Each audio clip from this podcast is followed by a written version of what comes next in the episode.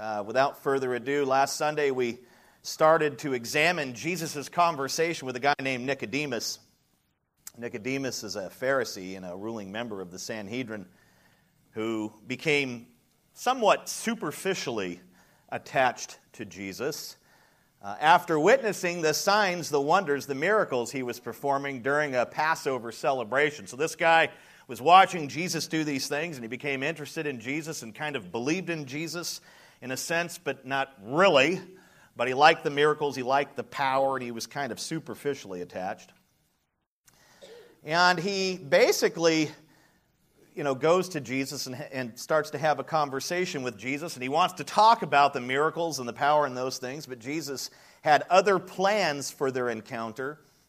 Uh, knowing where Nicodemus was headed, because Jesus is omniscient, he knows what's in our hearts. He knew Nicodemus was there to talk about certain things, and he knew what was going on there and where that whole encounter was headed. Jesus switches it up on him and and takes control of the conversation. Nicodemus began the conversation, and Jesus takes over and introduces the subject of uh, biblical salvation and doesn't just introduce it, he unpacks it. Not all of it, there are certain things that aren't part of this particular conversation election, predestination, other things that are facets, but they're not here. But there are some pretty important truths here that he begins to unpack and unfold. And you would think that as a Pharisee, which was an elite class of religious leaders in those days, and as a ruler and as a teacher of Israel, you would think that someone like Nicodemus would be an expert on this subject. He was certainly called to be an expert, right? A pastor should be an expert in biblical salvation, right? You know, if you go to a pastor, you're expecting to hear the truth. And uh, so you would think that this guy, in his role and at his level and position, really the pinnacle of Judaism, you would think that he just had it all down. But as the conversation unfolds, we discover that, that he was ignorant, that uh, he did not know God's way of salvation. He, he knew the Bible, but he didn't know God's way of salvation. He didn't know the Messiah. He didn't even know he was talking to the Messiah. And uh, he just was stubborn as well, not just ignorant, just not just lacking in knowledge, because that's really the definition of ignorance, but he was also stubborn. When Jesus, the divine expert on the subject, declared the starting point of salvation in a sinner's life, which is being born again, regenerated, Nicodemus didn't respond as an inquisitive, curious child. He responded sarcastically. You mean to tell me I have to go back into my mother's womb and right? You know, so it's sarcasm is how he responds. When when Jesus takes it to another level and, and, and bears down on that subject, and then he begins to describe regeneration as a work of the Holy Spirit. You know, it's, it's a work of the, the washing of the Spirit and the filling of the Spirit. When he breaks that down and talks about how it's not something that we do, it's a work of the Holy Spirit, it's all God. Nicodemus, again, doesn't respond like an inquisitive, curious child. He becomes dismissive. How can it be? Tell me it isn't so. In verses 11 and 12, back in the last section, Jesus basically said, Here's your problem, Nicodemus. You do not receive our testimony, you do not believe. Unbelief for Nicodemus, the, the issue that he had was, was unbelief. Unbelief is what caused the ignorance. An unwillingness to, to yield to the truth and to not embrace the truth and to not uh, believe the truth is what perpetuates ignorance. We start out ignorantly, but when we deny the truth, we become more and more ignorant. And that was his problem. It was kind of a unbelief induced ignorance. That was last week. In the next section, Jesus continues to unpack biblical salvation, and he introduces the next component. First was being born again or regeneration, the new birth, and, and now he introduces the next component, which is belief, which is faith. This will be a four point sermon with four P's, and I think it's befitting that we pray before we begin to look at each of them. Lord, we just humble ourselves now, and I pray, Lord, that if there are any hardened hearts in this place, that you would just transform them, including my own. Even as a believer, I tend to harden my heart against certain truths. But I just pray, Lord, that your Holy Spirit, you'd send him in, in such power that he works a supernatural work in our hearts. Maybe for the first time that we become born again. Maybe it's not the first time for some of us, but we just need to hear from you and we need the power of the Holy Spirit in our lives to take these truths and apply them. And there are going to be believers in this room that have heard differently about this passage. We're looking at, Jesus, we're looking at the, the, the most popular Bible passage of all time. John 3.16, we're looking at that today. And I think we'll find that it means something a little bit different than what we've been told. I think in many ways we've been sold a bad bag of goods on, on what's actually playing out here. And so help us through the Holy Spirit to understand, and not just to understand, but to comply, to obey, and, and to live it out. So we give you our time and attention now. We yield ourselves to you. Speak to us, Lord. And I pray that these people here would hear directly from Jesus, not from Phil. And we pray these things in your matchless name, Jesus. Amen. Well, we're going to look at number one, the first P. It is the parallel. The parallel in verses 14 and 15. Jesus is continuing to teach Nicodemus, and he says here, As Moses lifted up the serpent in the wilderness, so must the Son of Man be lifted up, that whoever believes in him may have eternal life. Jesus calls Nicodemus' attention to a, a memorable event recorded in Numbers chapter 21, and then he parallels that event to himself. As a Pharisee, Nicodemus would have known this story. I'm pretty sure he would have known it pretty well, probably had it memorized. These guys memorized uh, all Scripture, they memorized the whole Torah. I don't know how you do that. I can barely remember a verse. But he would have known this story, and when Jesus made this statement in verse 14 and 15, Nicodemus would have known what he's talking about. When Moses was leading the Israelites around Edom toward the promised land, the people grew impatient, and they did this very typically. They were on a long, long journey toward the promised land. It took a lot longer than you would think, like 40 years or so. And it wasn't because of the distance, but it was because of the work that God was doing among his people. They were very rebellious, and he was shaping and molding his people and getting them into the form of a nation, an obedient nation. And so they grew impatient. They hated the food, they hated the supplies that God had brought to them. They didn't like the leadership that God appointed with Moses. And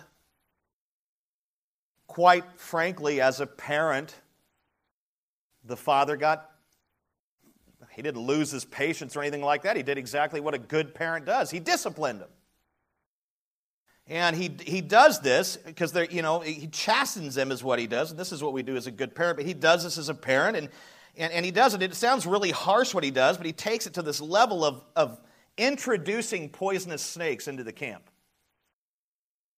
That just right there, I just when I read that, I was like, what? Boy, I, I guess I should probably seek to obey and do the right thing. If I come home and there's a bunch of rattlesnakes in the house, I know something's wrong. But he literally brings all of these, they're called fiery serpents in the text, but they're poisonous snakes into the camp. And, and of course, they're biting people left and right. And people are dropping like flies and dying left and right. It says in the text, many died. So they rebelled against God. God chastens and disciplines them by bringing in fiery serpents, poisonous snakes. And of course, with all these people dying and everything, where's Jim? Well, he's no longer with us. He was all ticked off about the pheasant or whatever quail we were eating, and he got bit by a snake. He's no longer with us. So the people started to realize people are dying. It could be that maybe we've caused this because we've all been chattering and moaning and groaning and whining and railing and uh, you know, uh, uh, complaining against our God who has been gracious and brought us out of slavery. And we don't like this. We want to go back to Egypt. Maybe it's because of what we've been doing that this has happened. And they go to Moses and they confess their sin and they're complaining and all of that. And they ask Moses to pray for them. You know, pray that, pray that God takes the snakes away. Pray that God lifts his, his hand of discipline from us. And Moses does that. And, and God was merciful. God responded mercifully. And, and that tells us something about his character. He, he will relent in his discipline and anger toward us if we confess and repent and come to him. And they did that. And God instructs Moses uh, to create a bronze image of a serpent or snake and attach it to a pole and then stand it up in the camp. So you can imagine you've got probably over a million people, I think, and you've got this staff going up into the air with this bronze sculpture of a serpent, of a snake, probably a representation of what's loose in the camp, lighting everyone up. And if someone had been bitten by one of these snakes, I, I, don't know how much time they had, I don't know the venom level, but if they had been bitten by one of the serpents, one of the snakes, they could look at the, the bronze image and they would be healed physically. So that's the story that Jesus is pointing to here. Now, if you were in the camp and you had been bitten and you refused to look at the bronze serpent, you would die from the venom. So this thing's put up, and people are being bitten, and they're getting sick, and, and they know the instructions, and I'm sure some of them were looking at it, some were going, I'm not going to look at that, you know, and people are still dying, but people are also being restored physically. Here's the parallel that Jesus is drawing. Just as Moses lifted up this serpent on the pole so that all who looked upon it might live physically, those who look to the Son of Man, Jesus, who was lifted up on the cross, will live spiritually and eternally. That's the parallel. So the snake on the pole was none other than a foreshadow of the Son of Man on the cross. Okay? And I believe this is the first time in John's gospel that Jesus tells anyone about his death. He's already starting to lay out the gospel. And the first person, according to this gospel, that he's actually talking to about it is Nicodemus, an unbeliever.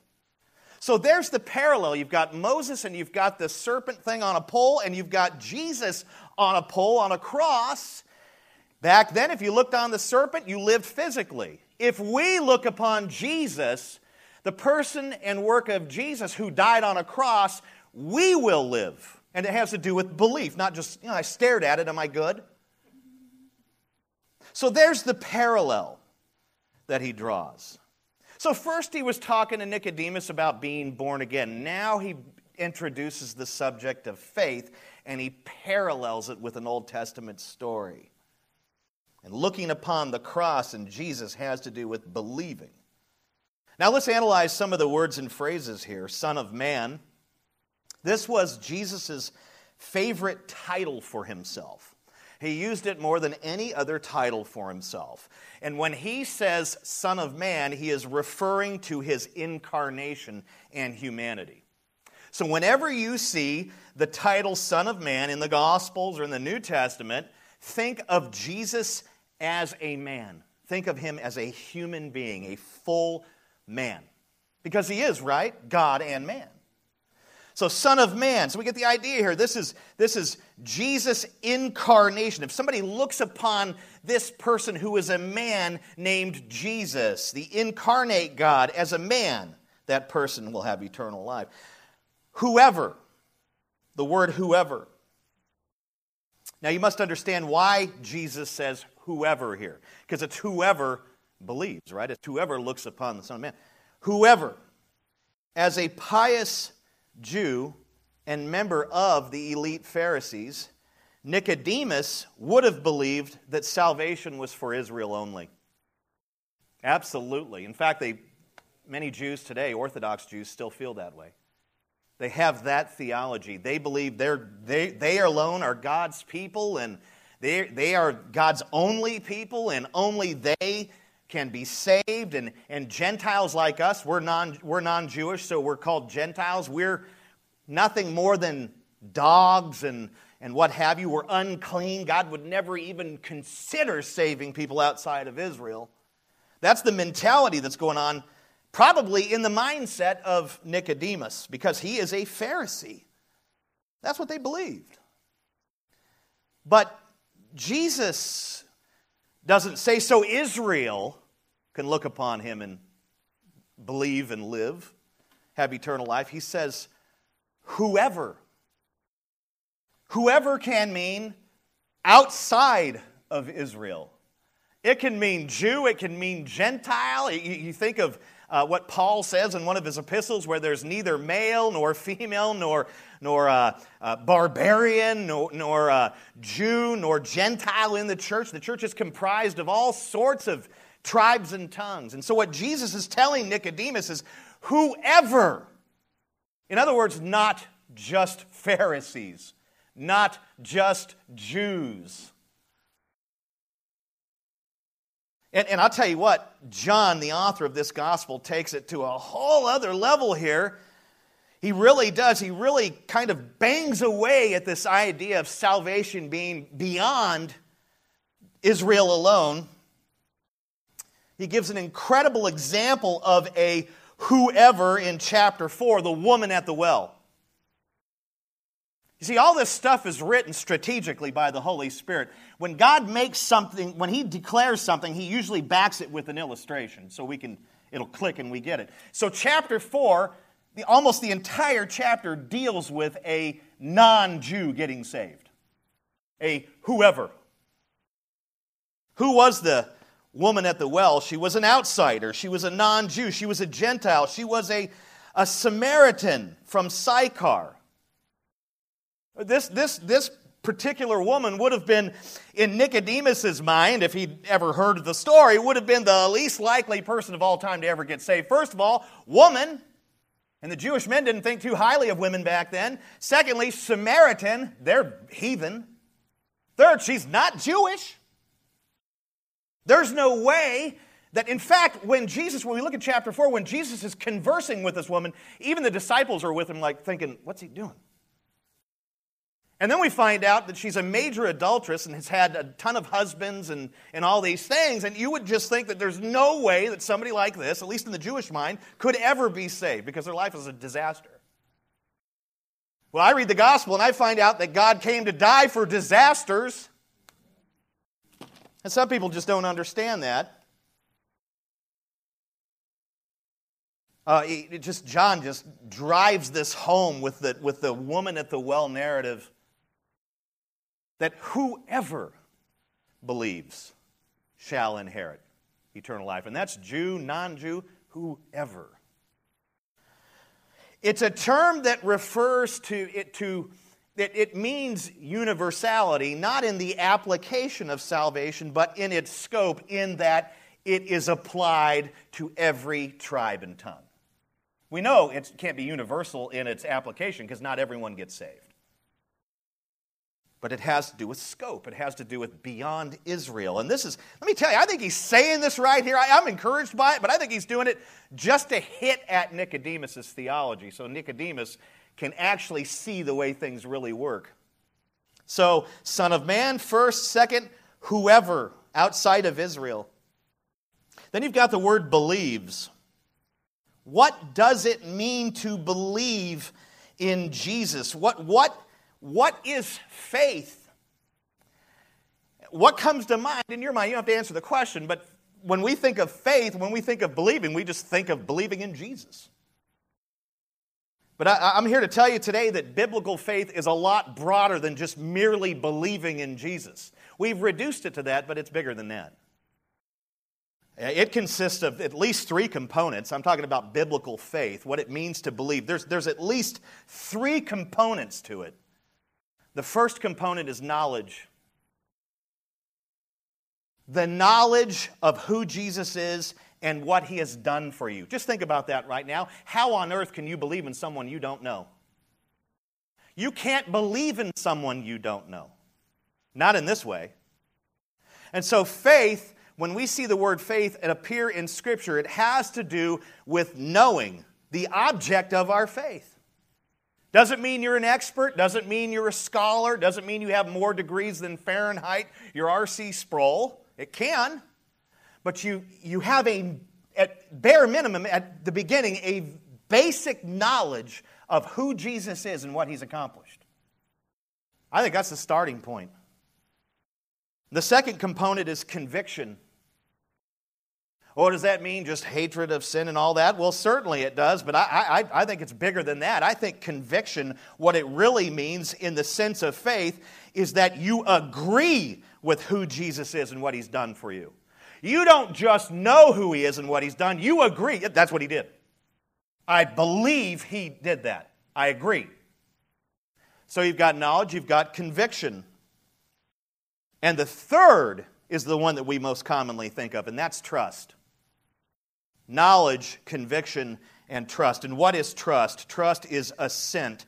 Trust is, as simple as I can put it, confidence in who Jesus is and in what he's done for you. So when we see the word faith in the Bible, think of I know who he is, I believe who he is, and I'm trusting in who he is. That's true faith. It consists of knowledge, conviction, and trust. And when Jesus says, Whoever believes, that's what he's saying, knows me, believes me, trusts me. It's not just about belief, it's not just about trust, it's not, it's not any one of those things singled out, it's all of them working harmoniously together.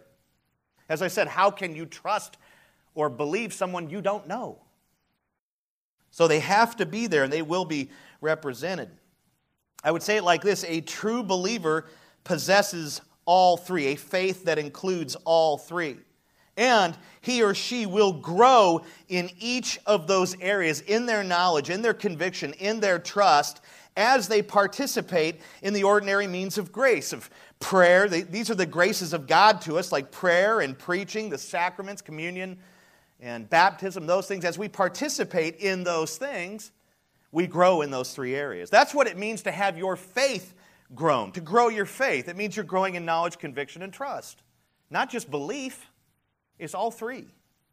This is huge because I don't think people in the church understand this today. They just think, well, I just believe in Jesus, I'm good. Do you trust him? I don't know.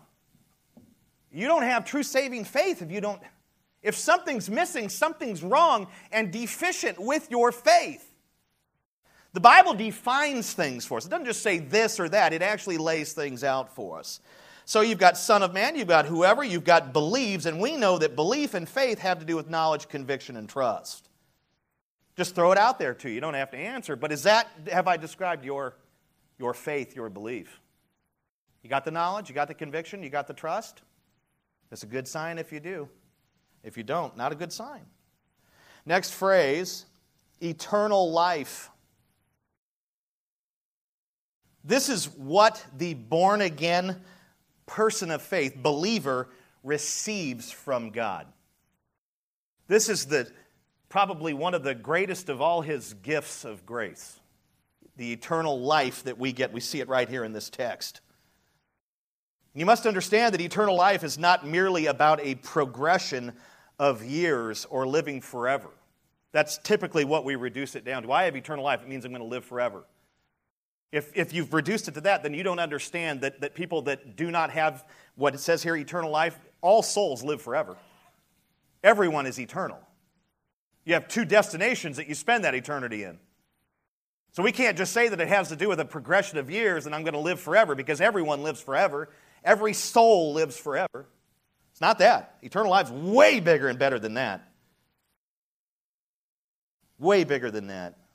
Jesus uh, dropped the hammer on this in definition in John 17 3. I love the fact that every time we go cite another text, it's in John, which means we're going to get to all this stuff in 14 years.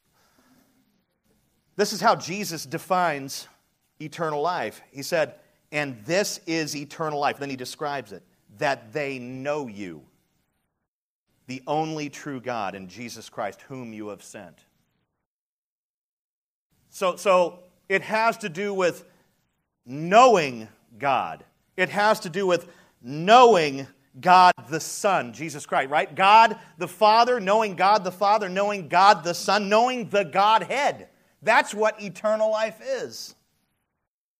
And what's phenomenal about this little text in 17:3 is what the word know is actually tied to, it, it's, uh, it ties to, and it's referencing Genesis 4 1, where it describes how Adam knew his wife and how she conceived and gave a child afterwards. So, in that particular context, it has to do with the intimacy that a husband and wife share, and then procreation, the, the outcrop of that, having a child. There's no sexual connotation in, in, in this here for us, but the idea is the intimacy of how a husband and wife know each other. We will know God. Eternal life has to do with knowing God, but not just knowing a few things about Him, knowing Him relationally in a deep, deep way. And, and the, the illusion or illustration that's given is how a husband knows a wife. Have you ever thought about why the church is called the bride over and over and why Jesus is called the bridegroom? That's the level of depth that our relationship with God has. In fact, it just transcends that, it goes beyond a human relationship. That's what it means, friends, to have eternal life, to know God intimately in a deep way, likened to a marriage. And there could be some that say, well, I really don't like that because I didn't have such a great marriage. Well, that's a problem that we have on this side of glory. Believe me, that problem does not exist with your true husband. Nobody, nobody will love you like Jesus. And the guys were thinking, I'm going to have a husband that's awkward. Don't think of it like that, guys. It's just a metaphor. It means depth. It means intimacy. It means mercy. It means real grace. It means real forgiveness. It's just the perfect, awesome relationship. And I'll say this as a bonus it doesn't pick up and start when we breathe our last breath, it starts the moment we first believe. Immediately, you have this relationship with God the Father, and that relationship is a growing relationship and it's intimate, right? This is the, one of the things that sets Christianity apart. In Islam, I don't mean to attack it, but in Islam, there's no relationship to Allah. There's nothing but pleading for mercy. You can't know Him as a Father like this. No other religion has this component. This is about relationship with God. Eternal life is knowing Him and knowing Him intimately forever and ever and ever. And I think it's increasing. I think Paul said in one of our elder meetings at one time that you know salvation, uh, salvation is, is, is when a person first believes or whatever. It's just the beginning of knowing God. There's a whole eternity to grow in relationship with Him and to come to know Him in a deeper way. And He is infinite, so can you imagine? There's no end to the learning. So that is eternal life. It is knowing God the Father, knowing Jesus Christ, knowing the Godhead in a similar way to that of a loving married couple. But it has no sexual connotation. That's just in the Genesis section. There's nothing like that. I'll give you my definition of eternal life.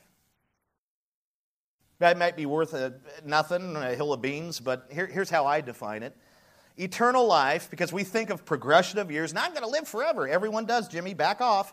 Here's what I call it it is a mercy based, grace centered, love saturated, joy filled, perpetual relationship with the Godhead. That's it. That's eternal life. Everything and anything you've ever wanted in a relationship is found in the relationship with the Godhead. Perfect love, perfect forgiveness, perfect patience, everything is there. And I tell you, when you get saved, you begin to experience that, and that rubs off on you, and you can begin to engage in better relationships on this side of glory with people, right? We don't have to love people selfishly or it's all based on me. And if I make her happy, she makes me happy. And then we're all happy because if mama ain't happy, they forgot the line. If daddy ain't happy, because it sucks too if he's not happy. oh, if the woman's upset, it's terrible, right? Well, it's not good if the men are torqued. I know. What, what's missing in your relationship is never missing in the eternal life relationship. It's perfect. Now, it's hard for us to comprehend and experience that down here because we've got the flesh and we've got struggle and all that. Well, there will come a day where it's perfected for us. We get it completely. It's like we're looking into a, a mirror that's dimly lit right now. We kind of, okay, I can see the shadow, I get it, that looks really awesome. But when we go to be with Jesus, perfect sight. So, those are some of the phrases and definitions of what Jesus is unpacking here. All right? There's the parallel the snake on a pole, Christ on the cross, and then we've broken down some of the important words and phrases there. Second, the provision. This is the second P, the provision, verse 16. This is the, the verse that's held up at football games. I don't know how much longer you'll see that because that's offensive, right? But this is the one that people hold up. I remember Tebow years ago, he'd put that black stuff under his eyes to keep the reflection out of his face, and he'd put John 3.16 right here. You see it everywhere. Well, it has to do with the provision it says, For God so loved the world that he gave his only Son, that whoever believes in him should not perish but have eternal life. According to verse 14, however, God's provision for salvation is the Son of Man, right? He's on the cross, the parallel to the serpent on the pole. But according to verse 16, it is the only Son of God. So the question I have is which one is it? Is it the Son of Man that is God's provision or the Son of God? It is both. You've got in verse 14 and verse 16, you've got the full person of Jesus Christ represented. He is the Son of Man, He is the Son of God. What does the Son of God represent? Son of Man represents His humanity, His incarnation. Son of God represents what? His godness, His deity.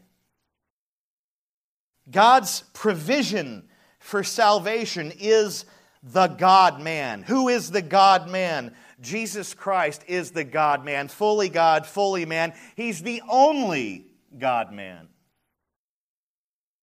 Jesus basically told Nicodemus that a person must believe in the totality of who he is. A person must receive him and have the knowledge of him and put their trust in him as the God man, not just as God, not just as man as the God man. God gave the God man for our salvation. God actually stepped out of glory and became a man. This is what he's telling Nicodemus. Those who believe in the totality of who Jesus is, and remember, belief is knowledge, conviction, trust, they will receive eternal life knowing God intimately forever and ever and ever and ever. Is it clicking? You get it? He reiterated the scope to Nicodemus in the words world and whoever. Right here. For God so loved the world that whoever, there's a reiteration here of the scope. God's provision for salvation is, is not just for Israel, again, like Nicodemus believed. It is for the world. It is for whoever. And the way that we should look at that is that it means beyond Israel. It's in Israel, it's outside of Israel, it's all over the world, it's global. Now, we must ask the question what motivates God or what motivated God? And I'm not sure if God can even be motivated by anything. He's absolutely perfect. We have to be motivated, but I'll just say it for the sake of understanding. What motivated God to do this for the world? Just think about the world right now. Is it a picturesque, perfect place where there's harmony, peace, and love? It's a disaster. Why? Because of us. We jacked it up, man. We're not only destroying the world in terms of resource and everything else, we're destroying one another in warfare and violence and divorce, everything, all of the stuff that's going on. I mean, think about it. When you think about the world, do you think the world, when you think of the world, do you think of a place or a planet that's actually worthy of something from God other than wrath? I don't. We, we have because of Adam and Eve and because of their progeny, all of us, we have turned it into a disaster.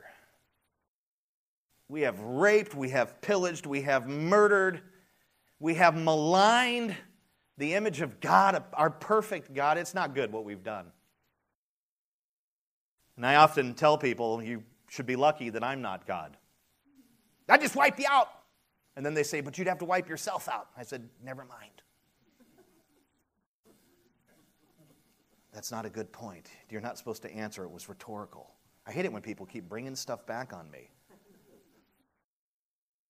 What would motivate the God who created all of it to provide the God man for salvation to, to a people who hate him and who despise him and who rebel against him at every point. It says in the Scripture, all have sinned and fallen short of the glory of God. We, we have, as Sproul often says, we have committed cosmic treason at the highest level. What would motivate him? Love. For God so loved. That's not the kind of love that comes to mind with me. I just that doesn't compute. Because my love is usually two sided. If somebody loves me, I love them back and all that, right? It's pretty selfish and self motivated. Well, that can't be how this love is because these people are not offering him anything in return or this is agapeo love this is sacrificial love this is this is the deepest most profound most pure form of love there is what motivated him to do it love god provided the god man jesus christ as a sacrifice for our sins because he loves sinners throughout the world. He loves people who have rebelled against him, who hate him. He loves these people, me included. Can't believe it, can't get my mind around that. He loves people from every tribe, every tongue, every generation because of the whoever in the world, right? It's not just Israel, it's not just Jews. This might have been one of the greatest, this particular verse, 316, probably was the, the greatest source of contention for this Pharisee he's talking to. As a pious Jew and member of the elite Pharisees, he, he had to be thinking, there is no way that the God I know would love anyone other than us, or anyone other than somebody like me who, who gets everything right. Bare minimum, Nicodemus would say, No, no, on the contrary, God only loves his people. He only wants to save his people, the Jews, Israel. He, he only loves his people. He doesn't so love the world. Hold on a second. Have you seen what's out there, Jesus? Yes, I created it. And Jesus just catapults disaster upon this theology that he would have had here just annihilate, just debunks this mindset and sets the record straight. God so loved the world that he gave the God man, the full person of Jesus Christ, as a sacrifice, as a propitiation for our sin. That whoever, not just Jew, people from all over the globe, all over the world, that if they believe in him, they will not perish they will have eternal life. That's John 3:16. You see, we look at it all the time and we divorce it from the context and the person that's in conversation with Jesus. And we take it, oh, look, he died for every single person and all this stuff and blah, blah, blah, and it's all universal. It doesn't have anything to do with that. It has to do with Jesus absolutely tearing, tearing down stereotypical thinking and terrible theology that the Jews have. You think it's all about you. You don't even know what being born again means. You've got it all wrong, Nicodemus. It is universal in a sense, but it's in the scope. It's beyond Israel. Think of it like that. That's the provision. The provision is is, is really a combination of 14 and 16. It is the Son of Man and who's the same person, the Son of God. And you've got different little sections out there that call themselves Christian that exalt the humanity and reduce the deity and all that. We got to believe, we got to have knowledge, conviction, and trust in the totality of who He is. Because Anything less will not deliver. So that's the provision. It's the God man, Jesus Christ. And, and again, what is Nicodemus thinking? So you're telling me again it's not about what I do in all my works, in all my religion. Yeah, that's what I'm telling you. You think that.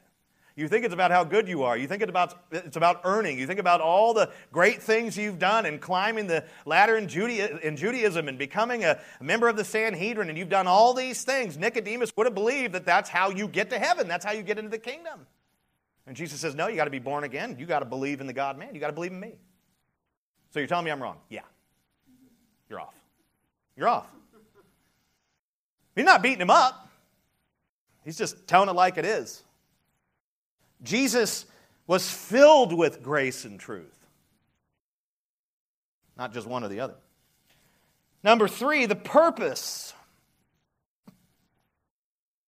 Okay, so you got the parallel, you got the provision, and now number three, you got the purpose, verse 17. For God did not send his Son into the world to condemn the world, but in order that the world might be saved through him. The purpose of God's provision in and through the God man, Jesus Christ, is not condemnation, but salvation. Now, th- this truth should absolutely shape our attitudes and our message toward others, right? Because Christians tend to focus on negativity and on condemnation and, well, this is going to happen to him and you're going to do this, and if you don't do this, this is what's happening with you and all that. And, and boy, we, we like to heap out condemnation and we like to preach anathemas, curses over people all the time. Well, his theology is not quite like mine, so I don't think he's going to make it. We say all this stuff all the time. Or look how bad that guy is. We do this. We're very, we can be very, very judgmental. We can be very condemning. I know, this is why I got rid of Facebook. Not because of what people were doing to me, but because what I was beginning to do to people. Oh, they just beat me up all the time. No, I'm beating people up. And, and so what if they're wrong? it's not my job to pulverize them. I'm, not saying I'm always right, but, you know, when, when it comes to some things, I mean, it doesn't lie. But it's not my job to condemn, condemn, condemn, condemn. I don't consign people to heaven or hell. So when we look at this verse 17, it's very practical. He did not send the God man, he did not send Jesus Christ into the world to condemn it, but in order that the world might be saved through him. This has got to shape our attitudes, it should shape our conversations. It is easy for Christians to engage in condemnation mode where we pile one condemnation after another upon the heads of those who reject or twist the truth, and quite frankly, sometimes that just disagree with our theology.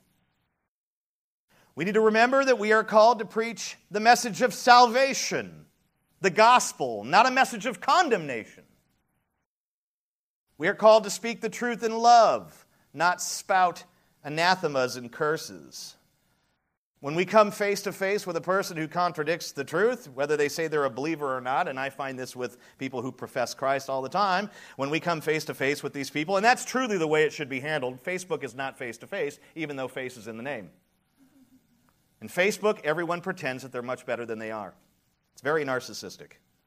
I like to promote a very po- positive image of myself there, not being realistic with myself.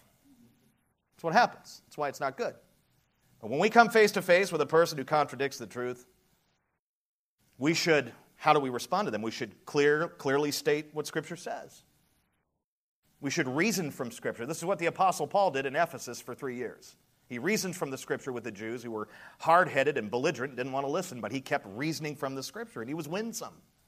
We should pray for the people or person, and we should entrust the outcome to God.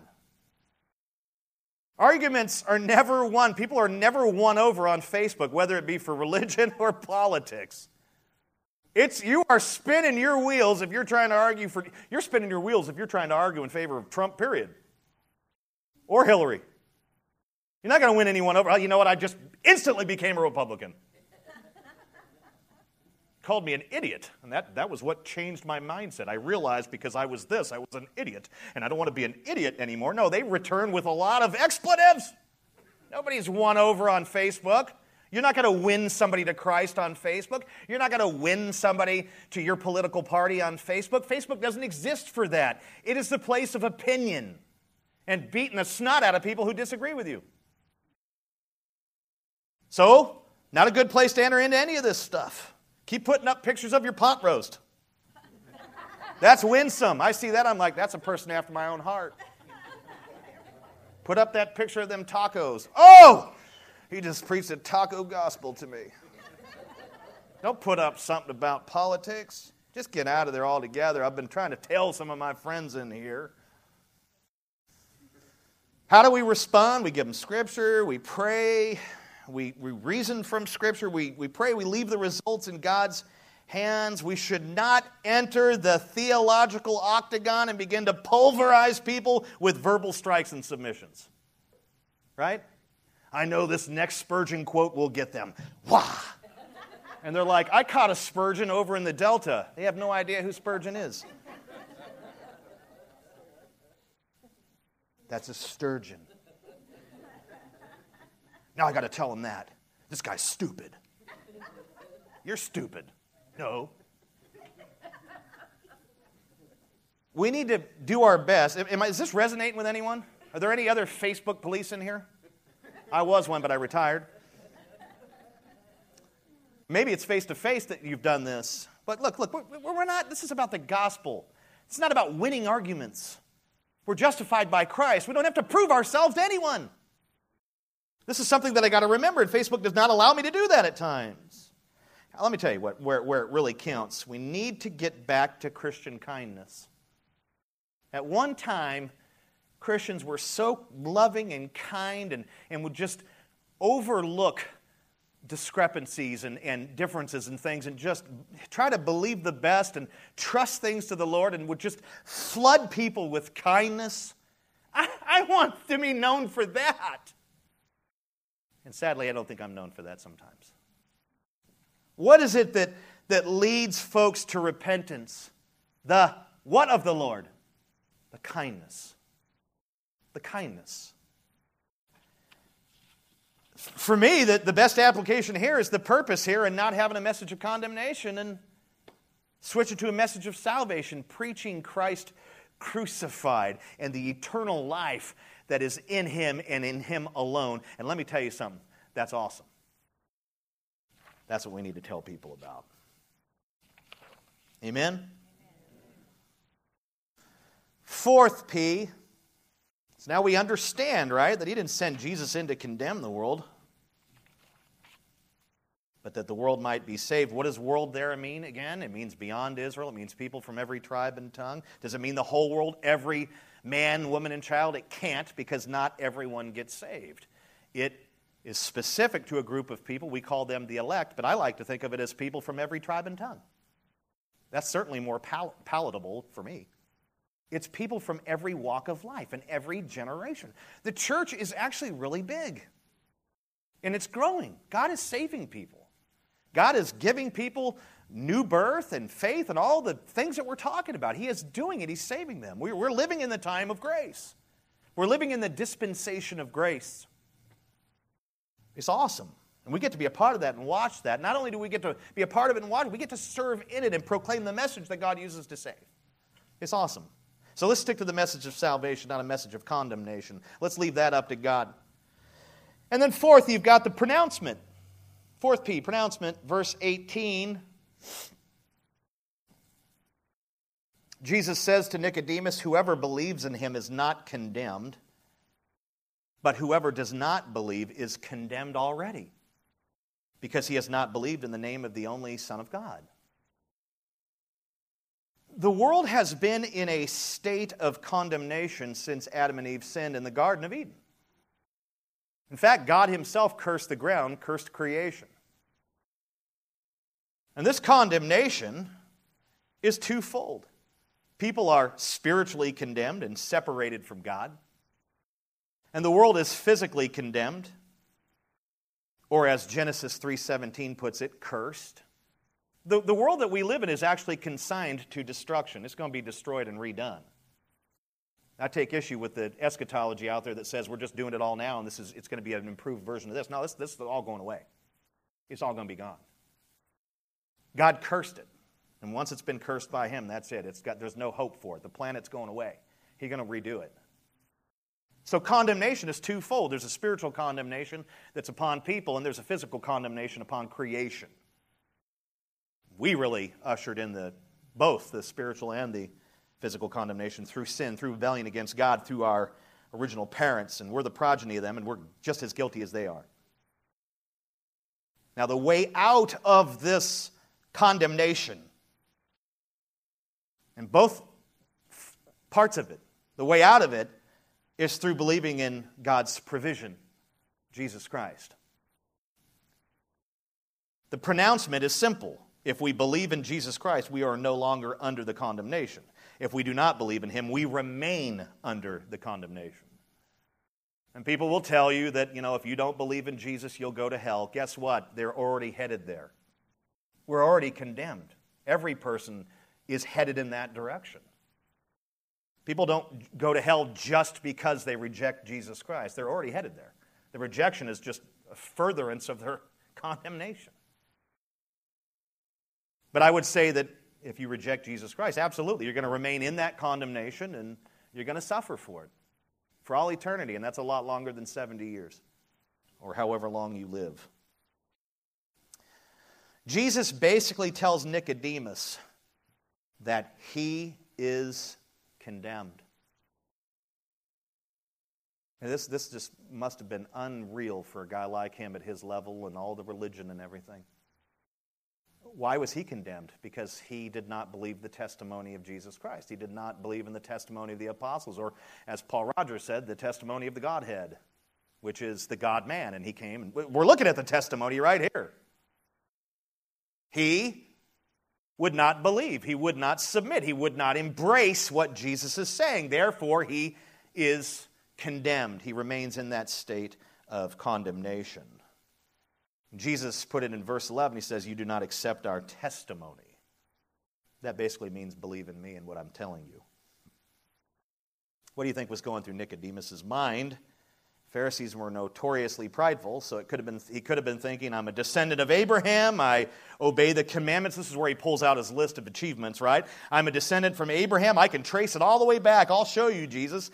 I obey the commandments. I adhere to the traditions. I am a Pharisee. I am a ruling member of the Sanhedrin. Surely, Jesus, you must be wrong. There is no way that God would condemn somebody like me.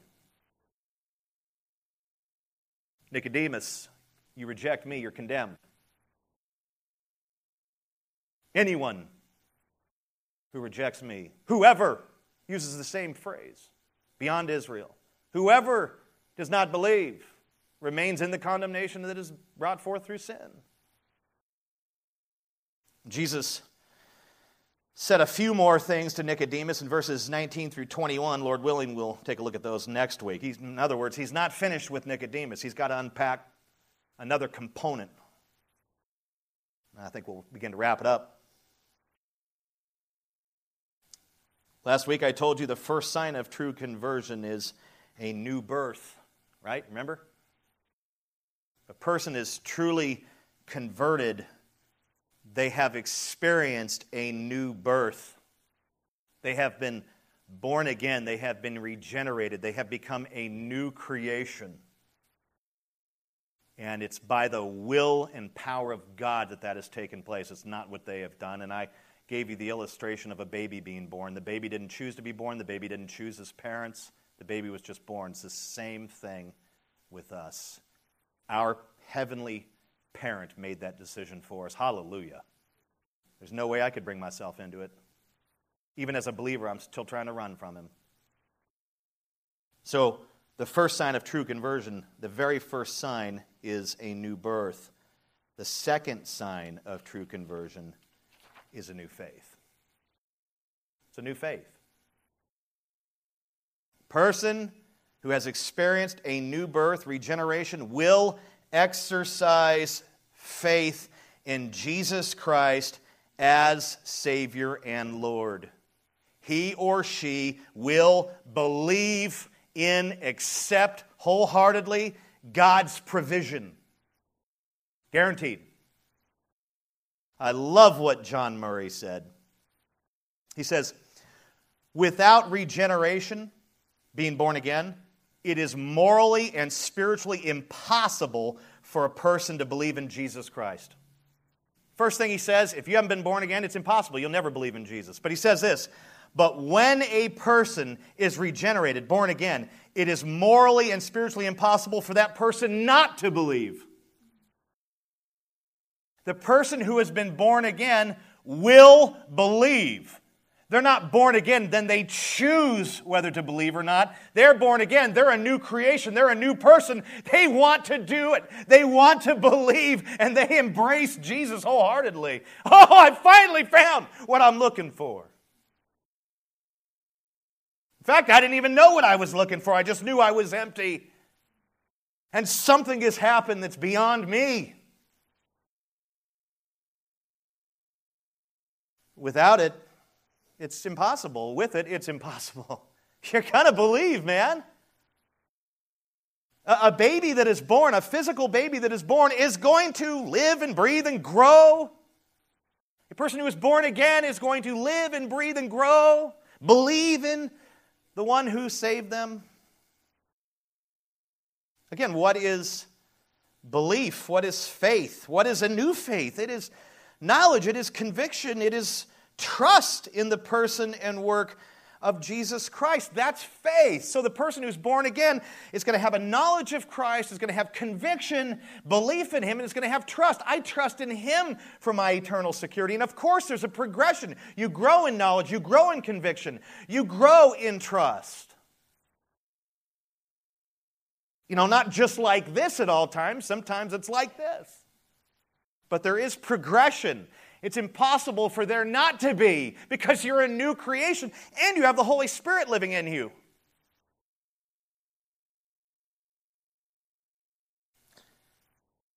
So, my question to you is, and I asked it earlier does your faith, does our faith have these three components? Is, is, it, compri- is it comprised of knowledge, conviction, and trust?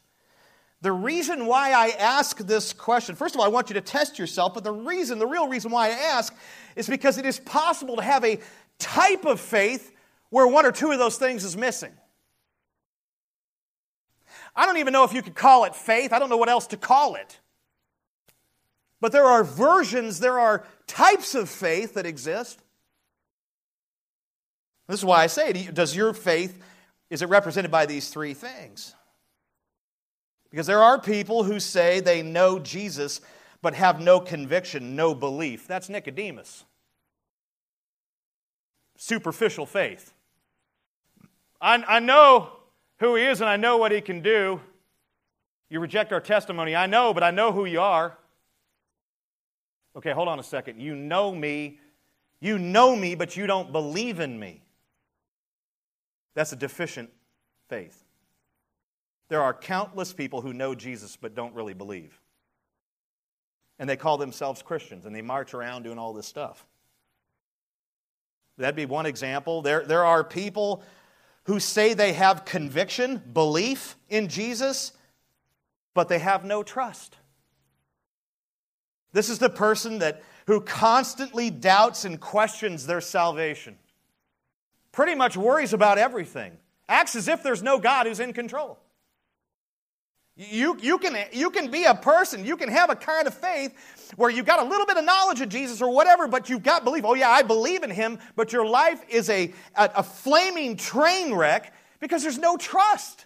You don't believe, you don't really trust, you haven't put your trust in what he's done for you and accomplished for you. And so you go back and forth with every time you sin, well, I don't think I'm saved. Or maybe, maybe it's not the little sins, maybe it's a big one. Well, I did that. There's no way that a believer would do something like that. So I don't know. I got a kind of faith. I do believe. You see, belief, conviction without trust is, is not faith. There are, there are people who say they, they trust in Jesus, but they don't know him. I think this is the biggest group of all. Oh, yeah, I, I, I trust in him. Yeah, he's, he's my Savior. Tell me about him. Well, I haven't met with him for four years, so. You, you married guy? Yeah. How often do you talk to your wife? All the time. Well, you know her because you interact with her. How can you say you know him when you don't even, you don't even interact with him? Well, I know him. I, I trust him. I'm trusting in him. I'll give you an example. These are people who pray the prayer of salvation and they put their trust in Jesus and then go back to business as usual. There's no desire to know Jesus more, but somehow they're trusting in Him for salvation. I just want to say this as, as, as, clearly as I can. Folks like this are not trusting in Jesus for salvation, they're trusting in the decision and prayer they made. Big difference. Big difference. Why do I ask if your faith is, is holistic, if it has knowledge, conviction, and trust? Because it's possible to have one without the other. And I'm here to tell you today that if, if you have a, a kind of faith that doesn't have all three components, you don't have saving faith. Knowledge, conviction, and trust will be there.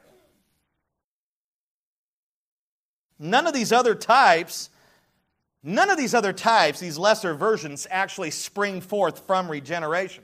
Regeneration cannot produce superficial faith. It it's impossible. Regeneration always results in real faith. And the litmus test that you have before you to make sure that you've been born again, to make sure that you have real faith, is to analyze your faith. And if knowledge, conviction, and trust are there, you're rocking and rolling. It's not just knowledge, conviction, and trust. It is particular, it is specific. Those things are totally engraved, entrenched in, and, and threaded into the person and work of Jesus Christ.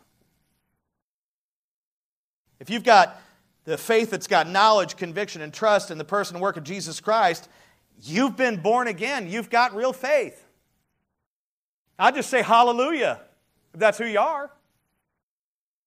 And guess what? Jesus has said it a couple times here in the text. You will see the kingdom of God. And I, will add to it, not only will you see it, you're actually in it. You're a kingdom person right now. And Jesus also said in verse 15 and 16, You have received eternal life. You've been born again, and you've got real faith, and real faith is knowledge, conviction, and trust.